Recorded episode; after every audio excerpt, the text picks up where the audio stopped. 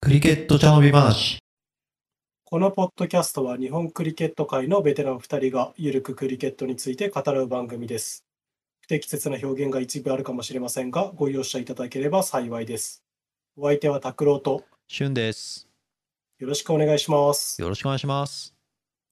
えっ、と、今回は特別ゲストとして日本クリケット協会のクリケット事業統括責任者であり、日本代表のセレクターでもあるアランカーさんに、えーお越しいただきました。アランさんはジャパンクリケットポッドキャストのホストでもあり、とても素晴らしいポッドキャストなので、えー機会があればぜひ聞いてみてください。えー So this week we have the special guest uh, from JCA, Japan Cricket Association, the chief operator, Head of Cricket Operations, head of cricket operations. Thank you. Um, and also the selector of the national team. men's, women's, and under 19s. Yep. Yes, yes. And also the fantastic host of the Japan Cricket podcast, which is the the reason we've started our podcast. So we we, And have now overtaken it by doing more episodes and a better job. yeah. so this is actually the episode that we've uh, been dying to um, do. So um, thank you for being with us today. Thanks for the invitation and, and thanks for the introduction, guys. Good to be here.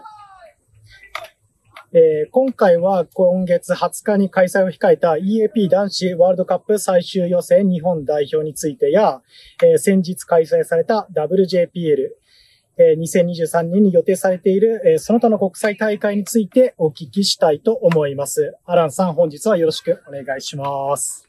So in this episode, we we are going to ask you about the uh, EAP World Cup uh, final last qualifier um, this month, and then um, the WJPL, which is going on right now. And also other international tournaments this year and other high performance related questions. So, uh, よろしくお願いします。じゃあまずは、えーざっくりした質問からいきたいと思います。えー今年は忙しい年になっているみたいですが、まず今年はどのようなイベントをすでにこなされているのでしょうか？また、それらに対してどのような評価を、えーしていますか？So this is halfway through the 2023 and already being a very, very busy year. um, so what sort of event, um, in terms of tournaments have you, um, done and what's your, um, opinion on them? Crikey. Um, yeah, a few. Uh, alongside, you know, standard domestic comps, we've had the Futures League run for a second year. JPL, I think, was its eighth year this year. Um, and of course, those run back to back. Then we welcome the Sri Lankan Emerging 11 to play against the sort of wider men's squad. Um, WJPL is going on now, but in between that, we went to China with the women for the Mm. East Asia Cup Yeah, yeah. at the end of May. Okay, let me stop you here. So, えまあ、今年は、まあ、あの、通常の国内大会に加えて、えー JPL、それから JFL、フューチャーズリーグですね。それと、あとスリランカ育成チームをホストとして加えて、でさらに遠征で、えー中国の東アジアカップに行きました。で、さらに今やっているのが WJPL と、まあ、いろいろなイベントがあります。We had the Japan under 19s in Darwin in between that as well. ああ、そうだ、それ So it went, it went middle of, uh, end of April, うん。Futures League, Mm. start of May, JPL. Mm. Immediately after JPL, Sri Lanka team. うん。End of May, China for East. Asia Cup. Early June, under 19s. ダーウィン。うん Then we had a little break for about four weeks Mm. before this. And obviously on Tuesday, Mm. we fly to Papua New Guinea. うんなんで、まあ、4月から始まって、4月前半後半、うんゴールデンウィーク、JFL、JPL があって、で、東アジアカップがあって、はいで、また、ちょっと1ヶ月、4週間ぐらい休んだ後、まあ、この今 WJPL を今、7月の中旬ぐらいですね、やって、もうこれが終わったらまたすぐに男子の代表と一緒に、終わって火曜日ですかね、来週火曜日に、パプアニューギニアに飛んで大会やります。いやー、大変な、えっ、と、半年でしたね。うんそれってこの後も続くんでしょうか So that this sort of mad schedule is going to continue throughout the year. And the rest of our lives. Yeah. Yeah, it feels that way. It feels like it's never ending. Of course, this year, Asian Games as well. うん。Um, so next we have PNG coming now. Mm. As soon as we get back from that, Mm. we have three weeks before the women go to Vanuatu. うん。うん。 Then they get back, and we have maybe two weeks before the men go to the Asian Games. Great. Um, and then, of course, we're building into the Embassy Cup, Mm. and there still might be an East Asia Cup at some time as well. It's not not organised yet. まあ人生続く限りちょっと忙しいように感じますが、とりあえず、その WGPL が終わった後に、えー男子のワールドカップの 最終予選がありまして、で、それが終わったらまたすぐに今度は女子の方の EAP のワールドカップの予選があって、バネアツで開催されるやつですね開催。されるやつです。はいで、それが終わったら、今度はアジア競技大会。はい。はい。がありまして、で、さらにそれが終わったらエンバシーカップ、毎年恒例のエンバシーカップの準備があり、で、ひょっとして、え運が良ければ東アジアカップ、男子版があるかもしれない。いやー、かなり大変ですね。うんそれでは、えっ、と、まあ、お時間も、えーあまりない中なので、えっ、と、男子の東アジア太平洋地区の最終予選について伺っていきたいと思います。So we'd like to uh, move on to the men's EAP World Cup qualifier? えーまずは大会について、えー教えてください、えー今回の対戦相手はパプアニューギニア、バヌアツ、フィリピン、えーと、えーパプアニューギニアで開催と、えー大会が開催されるということですが、えっ、と、まずはローカルの環境ですね。えっ、と、試合環境、ローカルのピッチはどのようになっていますでしょうか So um, next for the next week's tournament, um, we all, all we know is we are playing against Papua New Guinea, uh, Vanuatu, Philippines, in Papua New Guinea. Um, do you have any information about anything else like the local ground and pitches and No one in our group has ever been to Papua New Guinea, Mm. so no, we don't have any information there. wow? Um, we've tried to watch some footage because Mm. because PNG have played at home a few times, and they only Ah. have the one ground. Yeah, Port Moresby. Yeah, yeah. a mini park. Yeah. Yeah. So we've tried to watch stuff on streams, Mm. but uh, first-hand knowledge is very small amount. Yeah. Even players who have been played at different grounds, I think. I mean, you must have been at some point. うん。 Yeah. 言ったことある Mm. So yeah, it's we, we really don't know what to expect. I mean, it's a tough pitch. It's all we know really. Yeah. so in other words, we know not more than us. No, not really. We're going in kind of blind. Okay. まあ、い一応、対戦相手のことなどについてわかるんですけれども、グラウンドに行ったことある人は誰もいない。 今回のツアーメンバーでってことですね。ツアーメンバーで行ったことないし、もちろんコーチ陣、マネジメント陣も行ったことがないので、まあ、ネットの YouTube で 試合を見たりするぐらいです。なるほどです。はいじゃあ、あまり情報がないというところが現状ということですね。えっと、じゃあ続いて各チームの情報とか何かお持ちですか？どのチームが、えー強いとかいう情報があれば教えてください。Any information on the opposition? Team? The individual players who to look out for? A little bit. Um, one of the things that Dougal, the head coach, has been doing Hmm. is again watching the teams in whatever matches we've they've played recently. Hmm. So Philippines played um, back end of last year in the World Cup qualifier, Mhm. so we were able to watch some of that. Vanuatu and PNG both played quite recently, so Hmm. we've been able to get some information on some of those players. A lot of their players, really Mm, and a lot of PNG Vanuatu players been playing for a long time. Yeah. So we know a lot about their best players. Yeah. And Kendall's played against a few of them in Queensland. as well. True, true. They do play in uh, great cricket. Yeah.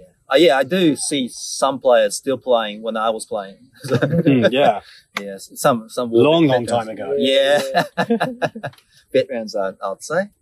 あーまあ、そういうことなんで、えーまあ今回、その、YouTube とかで、 えーと動画を見てるあ中でも対戦相手のうーんと選手たちについてもリサーチしています。で、まあその中で、まあ彼らかなりあの昔からやってる選手も多いので、まあ僕とかね、拓郎とかも試合したことがあるぐらい古い選手がかなり多いので、まあ対戦相手については、まあ結構リサーチ進めてます。そうですね。我々がプレイした時から、あんまりチームは変わってない印象を持つチームもありますよね。はい。というところで、えー次の、えーメンバーの話に行きたいと思います。えっ、と、今回、えーのツアーメンバーでは、えっ、と、前回から変わって、えー高田、ムニーブ、宮内が入りました。I'll have to correct you there. Miyauchi was in the squad last time ああ、いえいえいえいえ。Uh, reserve squad? リザーブ2。he came in Okay. Ah, yeah, Ryan true. got injured. True, true, true. そうですね。ごめんなさい。そこは、えっ、と、ごめんなさい。今訂正が入りまして、宮内選手は、えー過去の、えー最後、インドネシアと、えっ、と He、played 韓国と.はい、えー試合した、えー予選で、えー最後、リザーブから、スコットというか、うん怪我をしたライアン・ドレイク選手に代わって入った。はい。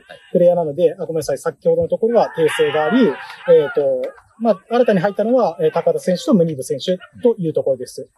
えっ、と、スタッツ上は選ばれなかった選手たちと比較して優れてるわけ、えーえっ、と、比較して、えっ、と、大きい差があるとは考えられない、ようには見えないんですが、選手の選考について、また彼らにどのような役割を期待しているか教えてください。So we like to ask um, questions about the newcomers. Well, the old newcomers, namely Takari and Munib.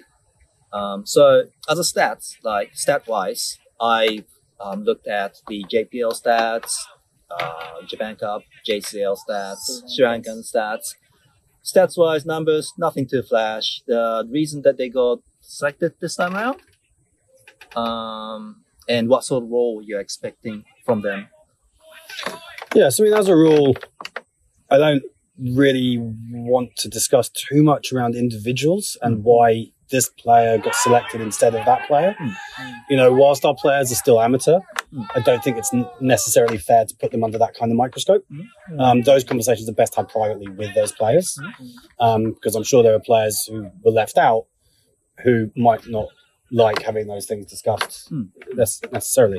What I will say is, as a just to explain the process that we go through, um, the squad was actually selected immediately after the Sri Lanka series. Mm. So although the deadline for selection is 30 days before an ICC event, that's 30 days before the first match. Mm. The reality is we usually have to do it 60 days before because of flights and visas and time off work and all these other things. まあ、あの、各個人の選ばれたり、選ばれなかった理由については、あまり、あの、ここで、うん話すべきでことではないと思っています。なぜかというと、まあ、これらの選手はまだ、あの、アマチュアの選手であり、また、その選ばれた、うんと、選手たちの、あの、感情も考えると、まあ、今回、うん、それぞれ個人について話すべきではないと思っています。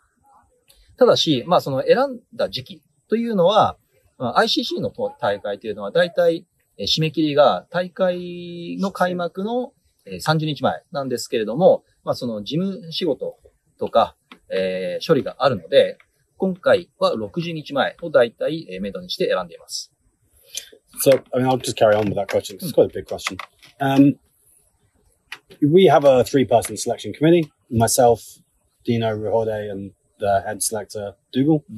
And the way that works, it, it's not a democracy. So Dougal gets final say as head coach. Yeah. and he just takes on opinions from the rest of us. Um, but what I would say is that Dougal's been picking these teams for best part of ten years now. Mm. Um, you know, he knows the players very, very well. Mm. We have um, a group of players that have just won the tournament, and I think with that, we have to put a certain amount of faith in the selection process that we're going through. It's got us this far, so we want to keep going with that. Um, you mentioned all the tournaments. You know, that not not all tournaments are equal. Yep. Um, You know, the Japan Premier League is something that we've very much tried to say. Performances here are really important when it comes to selection, Mm. um, and the Japan Cup, it is a lower level of, of mm. competition. Mm. Um, likewise, there might be players playing overseas who are playing at a higher standard and who are delivering. So mm. we have to weigh up all those things. Um, specifically around fast bowling, statistics aren't always the best measure. Statistics are like a bikini. They show you an awful lot, but they hide the important bits. So I think with fast bowlers particularly, it's much you can see a lot more from training sessions and match performances that you won't necessarily see from statistics. うんうん So you're saying that skill sets more than the numbers? Yes. Yeah, yeah. Okay.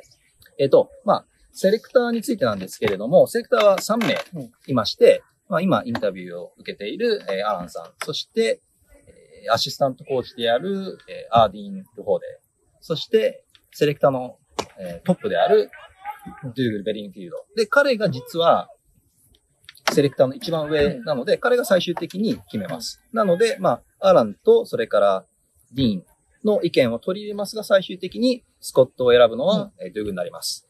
で、まあ今までその、ジャパンカップとか、あとは JPL とか言った大会についての数字を言ったんですけれども、まあこの中で一番大事と考えているのは、レベル的には JPL。うんで、それは選手にも伝えています。うんで、さらに、まあ数字についてなんですけれども、まあスタッツというのは、まあ結局水着みたいなもので、うんまあ大事なところは見せないようにしてます。うん。なっているえー傾向が高いので、トレーニングや、うん。あとは、えー合宿などで見たその技術うんなどの方を重視しています。なるほどです。ありがとうございます。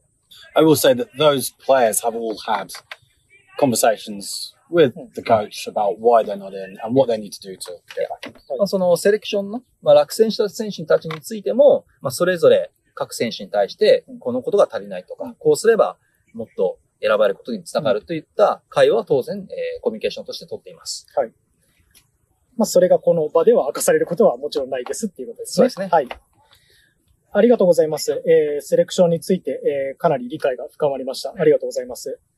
では、今回、えー、次の質問に移らさせていただいて、えー、WJPL についていきます。えー、今回 WJPL が、えー、初開催されるということで、どのように準備を進めてきたか教えてください。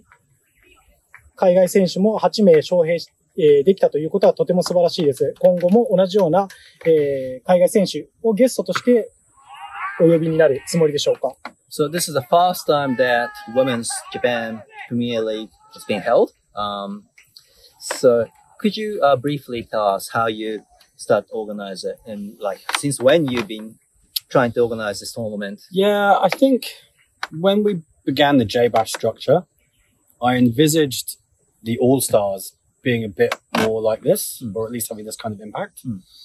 But the reality is that the All Stars needed to be something better than the Japan Women's Cricket. うん。But mm. mm. and, and concentrating the talent and getting the best players playing each other is good. But for our women's team to be able to do better internationally, they need better quality of players. Mm-hmm. And the JBash All Stars is just sort of again spread around throughout the calendar. Mm-hmm. And so even our own players based overseas won't come in for one match. Mm. So having a series combined with a weekend training, five days of cricket, it's more worthwhile for people to come. So we wanted to bring the level up and then we had to go and find the players. そう、えっ、と、まあ、今回、えー開いた WJPL というのは、まあ、去年まで開い、まあ、今年もですけれども、前から、えー企画して開催していた J バッシュオールスター。もうこれ、 この、えっ、と、リーグを当初、このような WGPL のような大会にするつもりでした。うんで、まあ、結局その、W- J バッシュのオールスターというのは、うんまあ、諸問題があって、うん。その、結局、質を思ったように高く上げられなかったということと、それから海外に、えー住んでいる選手たち、これを、まあ、一日だけ呼ぶということもできなかった。うん。現実的ではなかったので、まあ、今回のような合宿2日間、そして試合3日間で全部で5日間というような、えーまとまった、集中させた、えー大会というのを、えー企画しようと思っていました。なるほどです。So you've um, invited eight overseas players, as well as the overseas-based uh, players in Jap um, national squad. So what, what what did you do to get get them here? Yeah, so technically six. Um, six overseas players plus two half Japanese players who've come to trial, who are based overseas. So the Titans is part of a bigger partnership that we're working on. The two girls from South Africa. We had Brian Bloy come over from the Titans as well, and we'll probably talk about him in a minute. Um, but the Titans are a partnership that's been facilitated by the South African Embassy in Japan. Uh, you may have seen the deputy ambassador was here today, Annalise Schroeder. Um, she's been very big in helping that. And so they were keen when we mentioned this to them to send someone over. So they sent two players. Hong Kong through my personal connections. Um, I spoke to both Carrie and Lemon about it at the East Asia Cup in China. Um, and I know the former coach of the Hong Kong women's team as well. And we have a good close partnership with Cricket Hong Kong anyway, so that was quite easy. Um, Jess Adams came here in 2019 for Cricket Without Borders. She was my neighbor. Yeah, and I saw weeks. how well she did. She stay in your apartment, in your office. She stay in there. Next. Yeah, Next yeah, room. yeah. So she, I saw how well she did last year. She scored 400s in five games or something. So I was quite keen to get her over. And the last one, Emerson, is Mm. a player who went to the school that Dino taught at in Adelaide. So that's how that connection came. She's been in South Australia pathways. right, right. Um, there were a few others that we spoke to and tried to get some girls through Cricket Victoria's programs. And there are a few others, but we couldn't quite make happen. Mm. Um, but in the end, I think we've landed with the right number. Mm. Um, Aya Cato Stafford, we've known about for a long time. Mm. Um, you know, I first saw her bowling when she was about eight. Um, she's only 13 now, but you know, you can tell she's, she's half Japanese and she's very keen. She didn't look, didn't look young, did she, today when she played? Mm. Um, and Erica Toguchi Quinn, again, we've known about for about four or five years since Bebe went and did a stint with the Melbourne Renegades back in 2017, maybe, maybe Mm. six years. Mm. Um, and we've only just managed to get her over for the first time now to have a go. But she's she's been showing interest for a while. But Mm. COVID came in, she stopped playing for a little while because of exams and all that. But she's graduated now. And yeah, so that's that's how those eight players all came about. Right. Do you remember all of that? さあ、あの、まあ合計で8人ということなんですけれども、今回、まあ正確に言うと、えー6名、海外上映選手がいて、で2名は、あー日本代表のトライアルとして、うん。えー来たという海外在住選手ということになります。で、うち8名のうち、まず2名、南アフリカの、えータイタンズから来てるんですけれども、これは南アフリカ大使館、うん。うん。えー在日大使館の、えーコネクションで、えータイタンズと提携して呼んでくれということで、今回、ね、えっ、と、来ました。うんはい。で、えーその他の選手たちについては、あと香港なんですけれども、香港は、えー香港のクリケット協会との、えー日本クリケット協会のコネクションを活かして、まあ、その前の大会でも、うんその、今日、今回来ている、えーキャリーちゃんとレモンちゃんに、えーと、個人的に話をして、あの、読ん読んだということです。で、まあ、オーストラリア勢についてなんですけれども、えっ、と、ジェス・アダムスについては、えークリケット・ウィザート・ボーダーズのプログラムで日本に来たことがあって、また JCA、えーとの、えー中でも、あのー迎えたことがあります。うん。で、えーもう一人、えーファーストボーラーのフィルセル。はい。なんですけども、彼女は、えー今、えー女子代表のコーチをしているディーンが教えていたアデレードの学校にいたと。うん。うん。クラブにいたということなんで、その、えーコネクションから読んだということです。で、えー今回、あのートライアルとして、日本代表のトライアルとして参加した、えー、綾香スタフォード、うんそれから、えーエリカ・クイーンはいについては、まあ、あの、二人とも、あの、ハーフの、うん、選手で、まあ、二人とも、まあ、日本代表への興味を示したんですけども、今回、あの、なんとかですね、来日、そしてトライアルというふうになったということです。ありがとうございます。じゃあ、特に今回、えっ、と、注目している選手とはいますでしょうか Any players you're keeping an eye on? All of them. um, I mean, the squad for the Vanuatu tournament will be picked straight after this. Um, pretty much on Monday, Tuesday, we'll be finalising the 14 players. Mm. So yeah, there's you know a good number of players who have established themselves through performances for Japan. Who you know, if they don't go too well here, we kind of already know what they can do. But there are other players who are on the on the fringes and players competing for spots, and it's almost a bit of a shootout in this tournament to see how everyone goes. So yeah, look, um, certainly uh, Erica Taguchi Quinn's an interesting one. We we do need a spinner. Mm. Um, you know, she she probably bowled better today than her figures suggested, but Mm. um, she's she's one we'll be keeping an eye on. And you know, th- there's there's a lot of players who all kind of fill quite similar roles. Mm. Um, so seeing which ones are going well and in form and, and fit as well, because there's a few injuries around still. まあ、その、誰に注目してるかといっても全員ですね。なぜかというと、もう大会を来月に控えていて、で、セレクションの締め切りがもう明日と。うんん明日違う。大会のすぐ、うんということなので、もう今回が代表自体のまあ最終選考を兼ねていることになります。なので、スピナーという意味で今日注目してたのが、まあ、エリカ・クイーンえー選手になりますけども、まあ、その他にも、あの、代表の当落線上にいる選手、いや、あとはその怪我をしてないかどうかですね。それも大事になってきますので、まあ、それを含めて、まあ、全員にあの注目しています。ありがとうございます。えー WJPL については、えーこのぐらいにさせていただいて、ここからは、えー強化体制について、えーいくつか質問していきたいと思います。えーここ数年間、えー強化選手団に所属している選手は、えー男女ともに、えー増えている印象を受けます。一般的にハイパフォーマンスは、えー選手を厳選して、えー絞り込んで、えーリソースを集中する戦略を取ることが多いですが、えー日本はどちらかというと、全体的な底上げを目的にしているようにも捉えることができます。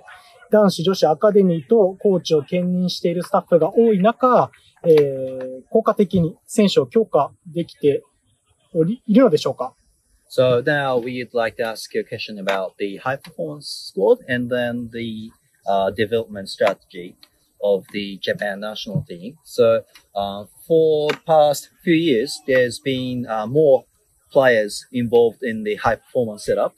Um, so we have like 80 odd players in men's men's setup. yeah, sounds about right. So Yeah. maybe, I didn't think it was that many. It was about 65. Yeah, men's men's uh, Yeah. men's a uh, 19s and 15s. 15s, yeah, yeah. And um, also we have more um, extended squad in the women's team. So um, in normally uh, we see a lot of um, the associations who um, have smaller squad and then concentrate their resource into those uh, selected few. But it seems that Japan is going um, taking the other route, which is expanding um, the squad, develop them from bottom up, um, so there are a lot of um, JCA staff who's looking after all squad. Do you think that's like the effective, the most effective way to bring up the standard of the high performance squad in Japan? So I guess there's it's a multi-layered question that. Hmm. So I guess part of the question is why do you have an A squad, Hmm. right? Because that's an extra 12, 13 players that Hmm, you're talking about. hmm. We've already invested a lot of time into a lot of those players Hmm. through junior under 19 programs. They're now not in any of those programs. Hmm. So kids like Shunoguchi, Masato Morita, Hmm. we put a lot of Hmm. time into these Hmm. guys, Hmm. Kazumasa, Hiratsuka. We don't want to just leave them and not have them available. Um, they're all at different places in their lives. They're studying exams, trying to get jobs, whatever. We want to keep them involved. So some of them may not be ready. Um, like Masato probably not quite ready to go into a national team squad yet, Mm. but we still think he could be. Mm. So we still Mm. want to keep him Mm. involved and coach him. Mm. Um, then there might be players like Abdul Samad, Mm. Mm. who isn't eligible yet, but is a very good bowler. Mm. And by having him in an A squad, that actually brings up the standard of our training because he's a better player. You know, he, he's a good bowler. He's a left arm spinner. We don't have many of those. Mm. So th- there's a, there's two purposes there. There's guys who are looking to qualify that we want to get into the programs. Mm. And once they've lived here long enough, they might compete for a place. Mm. There's guys who've been in the system who want to keep a bit longer. Mm. And along with that younger age group, there's also the guys like uh, Rahil or Benzo Mm. who have maybe just fallen down the pecking order in the men's squad, but we don't want to just cut them off completely. We want to Mm. keep them involved. Mm. And anything can happen when you're picking a squad. There can be injuries, there can be broken fingers, there can be Mm. whatever, Yeah, yeah. work commitments. Mm. So we, we still need players to pick from who are in our programs. Mm. We don't want to be picking someone for a tournament Mm. who's not involved in any of our training camps. Mm. The men in the A squad are training together. Mm. So Mm. they're one big party really. And, and when we come to picking a tournament, Mm. we can pick from either any of those groups. えっと、まあ、一応、かなりいろんな、 この質問の中に、うん。中にも質問があったように思われるんですけれども、うん。まあ、一番の理由としては、その、まあ、おそらく A 代表などのことについて、えーえー聞いてると思うんですけれども、うん。その、日本はやはり途中で辞めてしまう、うん、選手、ジュニアのプログラムを経た後に辞めてしまう選手がやはり多いので、うん。まあ、彼らをその JCA のシステム内に留めておく、うん、という理由がまず一つあります。でまあ、例えばその、秋島のジュニアで言うと、マサト、うん。とか、まだその A 代表には、あひょっとしたらそのレベルには行ってないかもしれないですけれども、年齢の理由で、もうアンダー19には選べないので、もうここで、あーとうん。ここでもう、あの、なくしてしまうのが惜しい。うんということもあって、その A 代表などのうん器を作って、そこに彼らを入れるという、えー戦略をとっています。うん。また、日本代表の資格がまだないけれども、うん。えーそのうち資格を、うんえー持つ、そのサマトのような選手うん。に対しても、えーシステム内に留めておくことによって、日本代表へのパスを作ってあげる。うん、そういった目標があります。うん。はい。でまたまたさらに、あの、和田、うん。それからラヒルうん。選手のような、えー日本代表の、えーっと、スカウトからもは外れてしまったけれども、うんまだそのまま後ろには惜しいさらに、日本代表自体にも、まあ、怪我とか、いろんな理由で代表辞退する人もいるので、まあ、その人たちえーが抜けた後にまたすぐに入れるような、うんように器を作っています。So I'll add to that. Um, there's, there's two more parts to it. Mm. Junior playing group is quite a big playing group, but that's also an area we can develop coaches. Mm. So we can get Vinay, uh, Richie Bracefield, Sab Irish, Tanyama, guys who coach in the Futures League, Rail, um, and others to, to coach in that group. So yes, it's quite a big group, but that's also where we're doing a lot of our coach development. So that's an important part of our program too. The academy squad is probably quite big this year, bigger than we normally have it. Part of that is because we had a tournament this year. A lot of those players will age out from next year, but they might not necessarily um, be replaced in the same numbers next year. They might be if they're good players, but the under 15s is very development. You know, mm. it's very much let's see how these guys go. Um, and also, there's a chance that we might play under 16s cricket in the not too distant future mm. um, as part of the Asian Cricket Council programs. Okay. まあ、その、これに追加する形で、えー、言いますと、Under19 と Under15 の、うん、スカートについて、これも、まあ、大きいスポットではあるんですけれども、これは、コーチをえー強化するために、コーチの体制を強化するために取っている、えーシステムもあります。うんその、まあ、谷山、それからビネイ、えーリチャード・ブレイスフィールド、ササボリッシュ選手たちなどが、まあ、コーチングの経験を積めるために、あの、作っている、えーシステムもあります。また、まあ、今回、まあアカデミーも大きかったんですけれども、今回大会が、ね、ワールドカップの予選があったので、まあ、かなり結果的に大きいスコットになりましたけども、またその、来年、アンダー19という枠から外れた中で、もう同じ、えー数の選手が入らないと思うので、まあ、そこで来年以降、もう少しまた小さくなっていくと思っています。なるほどです。まあ、今回は特例的な部分もあるよっていうことですかね。はい。えー、次の質問よろしいでしょうか。えー、ピッチについてです。SICG の、えー、グランドでは、えー、ターフピッチを使って、えー試合する機会が、えー増えています。えー、それはとても大変喜ばしいことだと思っております。えーしかし、ピッチのクオリティは毎回上がり、毎回話題に上がるほどという印象ですね。なかなか改善されていないという声も聞きますが、コスト面的に厳しいという事実があるとは思いますが、現在の JC、えー現在の状態について、えー協会ではどのような認識を、えーお持ちでしょうか So now we'd like to talk about the pitch, uh, namely tough pitch on SICG. The, it's, uh, I've never dreamed of playing on the turf in Japan. Um, not in 50 years, 100 years, but here we are. We have the, um, international tournaments as well as some domestic games played on SICG turf pitch. But, um, there's also, um, a constant complaint about the quality of the pitch. Um, I'm sure the JCL recognize it, and we all know that there's a constraint on the resources, cost, etc., etc. But what is the current um, stance on the tough pitch in terms of the development and the current state Yes, there's a few things. Um, we acknowledge the pitch isn't at the level that we want it to be. Mm. Um, there are a number of reasons for that. Mm. Um, it's not always all about finances. Um, Mhm. Like we we recognize that a good playing surface is important. Mm. Um, it's finding the ways to channel those finances in an effective way. Mm.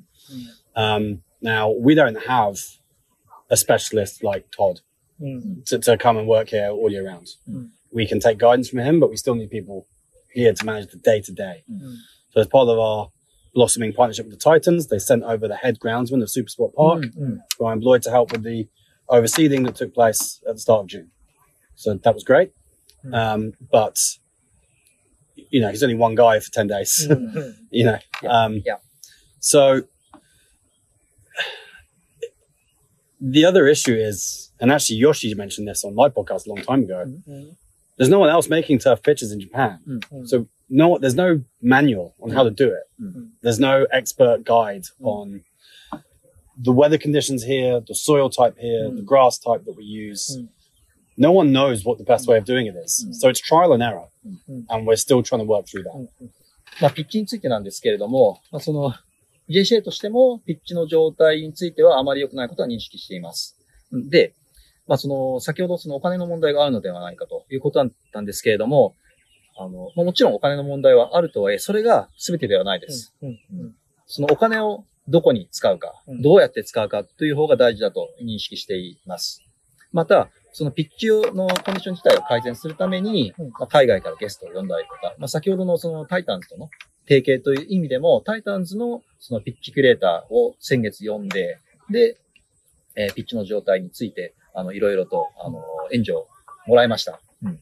ただ、やはり、まあ、あの、その私のポッドキャストで、うんえっ、と、上原、うんえーさんをお呼びしたときにも、えー話したんですけれども、日本の季節、特有の季節、それから特有の土、えー芝生とある中で、その、ピッチを、いいピッチをこう、こうすれば作れるというマニュアルがやはり存在しない。うん。ということは問題あるので、まあ今はそれらをどうやって、うん、改善していくかといううことに集中しています。The other thing I'll say is mm. players love complaining about the pitch, mm. batters particularly. Mm. And there's probably a few batters today complaining about the pitch. Hmm. But Kerry Chan made a runnable 50 and didn't look in any trouble at all. Hmm. so, you know, part of it is the skill of batting. Hmm. And if you go to Sri Lanka, the pitch is going to play a bit like this. If you go to India, there's going to be plenty of pitches that play like this. But Virat Kohli doesn't have any trouble scoring runs. Um, and you know, we we don't have a clear identity of what a Japan turf wicket looks like yet. Mm. Um, that will form over a long amount of time, and probably when there's turf wickets in different places in, in the country, Mm. and maybe you know the Kansai pitch will be Mm. fast and bouncy, and the Sano pitch will just be low and slow, and that's because of the weather conditions. Mm. I mean, we don't know yet. Mm. Um, we recognise that higher scoring games are better.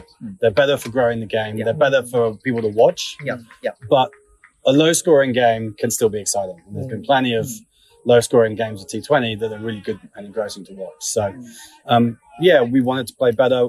We know it's not where we want it to be, but um, everyone's always going to have their opinions, and frankly, no one's an expert. So, Mm.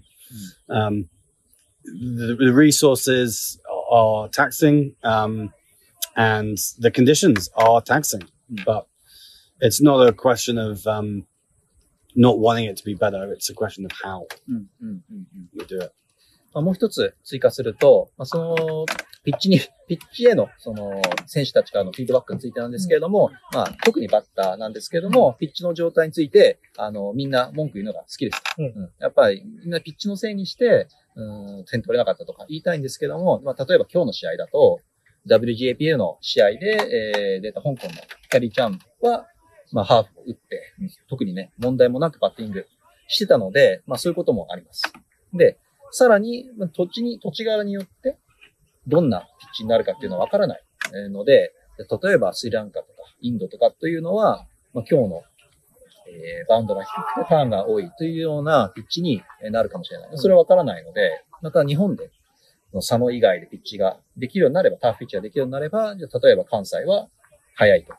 で、佐野は結まあ、遅くて、うん、低くてターンしやすいねっていうところになるかもしれない。うん、で、また、その、平坦なピッチうんがいいっていうのは、まあ理解はしてるんですけれども、必ずしもて得点がたくさん入る試合が面白いというわけでもないですから、うん。うん。その、うん低いラン同士のトータルでも、うんあのーエキサイティングなうん。試合にすることは可能です。うん。うん。なので、まあこれは、まあ、ど、どうやっていくか、うん。まあ今後もちょっと検討していく、うんうんあのー必要があると思います。 So one thing I will, the last thing I'll add, Mm. uh, the Sri Lanka series was a good one for showing up some of the issues that we had because Mm. for the first time you had bowlers bowling quickly Mm. and skillfully. Mm. You had quite a few guys bowling maybe 125, 130, Yeah. quicker than anyone bowls in Japan really, Mm. and accurately. Mm. And when you could see that, Mm. you could see that our players didn't have the skill sets to deal with that. Mm. And when the Sri Lankans batted, none of our bowlers were doing that, and their batters had the skills too, even if we did. Mm. So that was when it was really highlighted. Mm. So I think um, we acknowledge the, the issues, Mm. but at the same time, club cricketers playing out here, Mm. mostly, Mm. if you bat well enough and you concentrate, you should do okay. Yeah. There's always going to be the odd one that keeps low. Yeah. But the, with the bowlers that are playing in Japan, Mm. there's no one bowling that quick. Mm. Now, even the quickest bowlers aren't bowling Mm. more than 120 really, or, or they're accurate. or accurately, Yeah. regularly accurate. うんうんまあ、ピッチについてなんですけども、今回、まあ、スリランカの育成シリーズで、あの、ピッチがこういう状態で見えたこともありました。うんでまあ、それは何かっていうと、その、今回スリランカ育成チームが来た時に、彼らのボーラーのような120、125キロ、130キロぐらいのスピードで、コントロールよく毎回投げるっていうのは、今までの日本の大会ではなかったので、まあ、その、今回の、えーその、その時のシリーズでプレーした日本代表うん。というのは、まあ、クラブレベルではうん、いい成績を収めていても、うん。今回のような、えーボーリングアタックに対しては、なかなか点を取るのは難しい。うん。ですが、まあ、スリランカのバッターたちは、まあ、それに適応して、シングルを重ねたりとか、うん。そういったバッティングを見せたので、まあ、そういった意味でも、かなりいいレッスンにはなりました。ありがとうございます。では、えっ、と、まあ、続いて、続けての質問になってしまうんですが、せっかくターフピッチが、えー使える環境にありながら、えー代表レベルや代表のプレイヤーたちは、あまり、えーそのターフを使って練習できてない印象を受けます。えー例えば、えー今回の WJPL の選手たちは、ほぼ、えーぶつけ本番で、えーターフで試合に挑んでいます。えーこちらに関して何かコメントございますでしょうか？So, ex- just extending our questions on the tough pitch. Um, you know how we have access to the tough pitch now, but we don't practice as often on it. For example, um, for this WJPL, players are pretty much on the tough, like for the first time in this game, where um, as they usually practice on tough pitch before the game. Um, any way to improve this? Obviously, it's hard because of the weather, cost, etc. Yeah, in an ideal world, for a tournament like this, we'd have brought up a second strip on ground two, Mm. and they could have practiced on. The weather conditions and the, and the reseeding the grass didn't come through as fast as we would have liked. Mm. So there's concerns about playing on it too early and, and the pitch not holding together well enough. Mm. So that's you know that's an issue. Um, you know, the, the dream would be to have some turf nets, mm. Mm. mm. and because that would give us the ability to practice more, bringing up the strips, yeah, mm. Yep. and the players practicing mm. it. But, Absolutely, you know, that's that's a big project in itself. So. Who knows when we'll, we'll get to that level, but it, it's an ambition that we have definitely. Um, and look, yeah, being able to actually practice practice on turf would definitely be beneficial, and we do do it quite a bit with the national squads when we can. Um, usually at the end of the season, particularly after finals time, Mm. um, when the turf pitches are up. Um, we'll try and play a little bit into October, November if we get the, the squads together and, and use it a little bit then. Um, but at the moment, you know, you're bringing up turf pitches and the priority is for the competitions they're being brought up for Mm. to have them in the best condition. Um, so a lot of it is timing. Is there a camp schedule for straight afterwards where they can train on it? Mm, mm. I mean, no one's going to be using this again for playing. Mm. I don't think until maybe September. Mm. Um, so maybe there's there's a bit of an opportunity for for the women to, to train on it a bit before Vanuatu. But yeah, we'll see. And in Vanuatu, they're playing on a on a hybrid, Hybrid, pitch. yeah. So you got to remember that other than Papua New Guinea Mm. and Australia and New Zealand, we're the only country in the region with a turf pitch. Mm, mm. So whilst it may not be perfect, we should still, as you mentioned right at the start, be grateful that we have it. まあ今回の WJPL については、実は SICC2 の方、うん。いや他のストリップで練習する予定あったんですけれども、結局その天気などの問題で、まあ、思ったように道が立ち上がらなくて、えーできなかったという,、っていう現状があります。うん。で、また、まあ、プロジェクトとしては、その練習用のターフピッチというのも作りたいところではあるんですけれども、またちょっとリソースの関係で厳しくなっています。うん。うん。で、まあ、まあ、そのね、あの、女子代表が来月やる大会についても、このバナーツなので、バナーツの方ではハイブリッドピッチをね、うん。使ってますから、まあ、EAP の中では PNG、そのパパニューギニア、ニュージーランド、オーストラリア以外では、ターフをこうやってコンスタントに使っているのはうちだけじゃないかと、うん。うん思っています。なるほどです。えっ、と、メインの質問は以上となります。えー最後に、えー JCA として、もしくは、えー個人としてでもお知らせ事等ございましたら、えーよろしいでしょうか Okay, so this that's all from us as our main questions. So if you have any um, official slash personal slash whatever um, things that you'd like to um, say to our audience, Uh, not especially. I mean, th- there's a lot happening in Japan cricket, Mm. and um, we're a small group, Mm. um, but the cricket community is pretty big, Mm. and we're, we're desperate for people to put their hands up and help out in whatever way they can. Mm, mm. Um, you know, you guys do this, that helps. Um, trying to get people to umpire, score, commentate. There's a lot of different roles um, that are available, and Mm. there's a lot of people who who have opinions Mm. Come and share them with us, Yeah. and, and let's try and work together to make things better. Because we're we're pretty open, we're pretty happy to listen usually, and um, Mm. we're pretty keen to take in the responses from people and, and work towards improving. You know, we're not we're not where we want to be yet, but I still think we're in a pretty good place. Well said. I totally agree. Um, えっと、まあ、特にお知らせというのはないんですけれども、まあ、日本クリケットというのはね、コミュニティ大きいですけれども、グループとしては小さいので、その、 ボランティア、あまあ、スコアラーとか、まあ、お手伝いなんでもいいですけれども、あの、何かあれば、もう大歓迎ですので、ぜひ、あの、お手伝いお願いします。ということと、ああとその、なんかね、あの、ご意見、ご感想あれば、まあ、私個人でもいいですし、JC やってもいいですし、まあ、ぜひ言ってください。で、まあ、特に秘密にしてることもないので、聞かれれば大体は、うん答えとして、あの、何かしらありますので、うんぜひ、あの、コミュニケーションを取りに来てください。はい。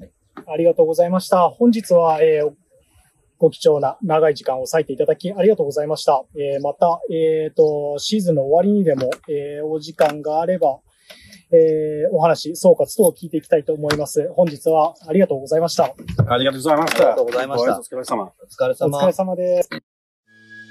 各種 SNS で配信や我々の活動に関する情報をお知らせしております。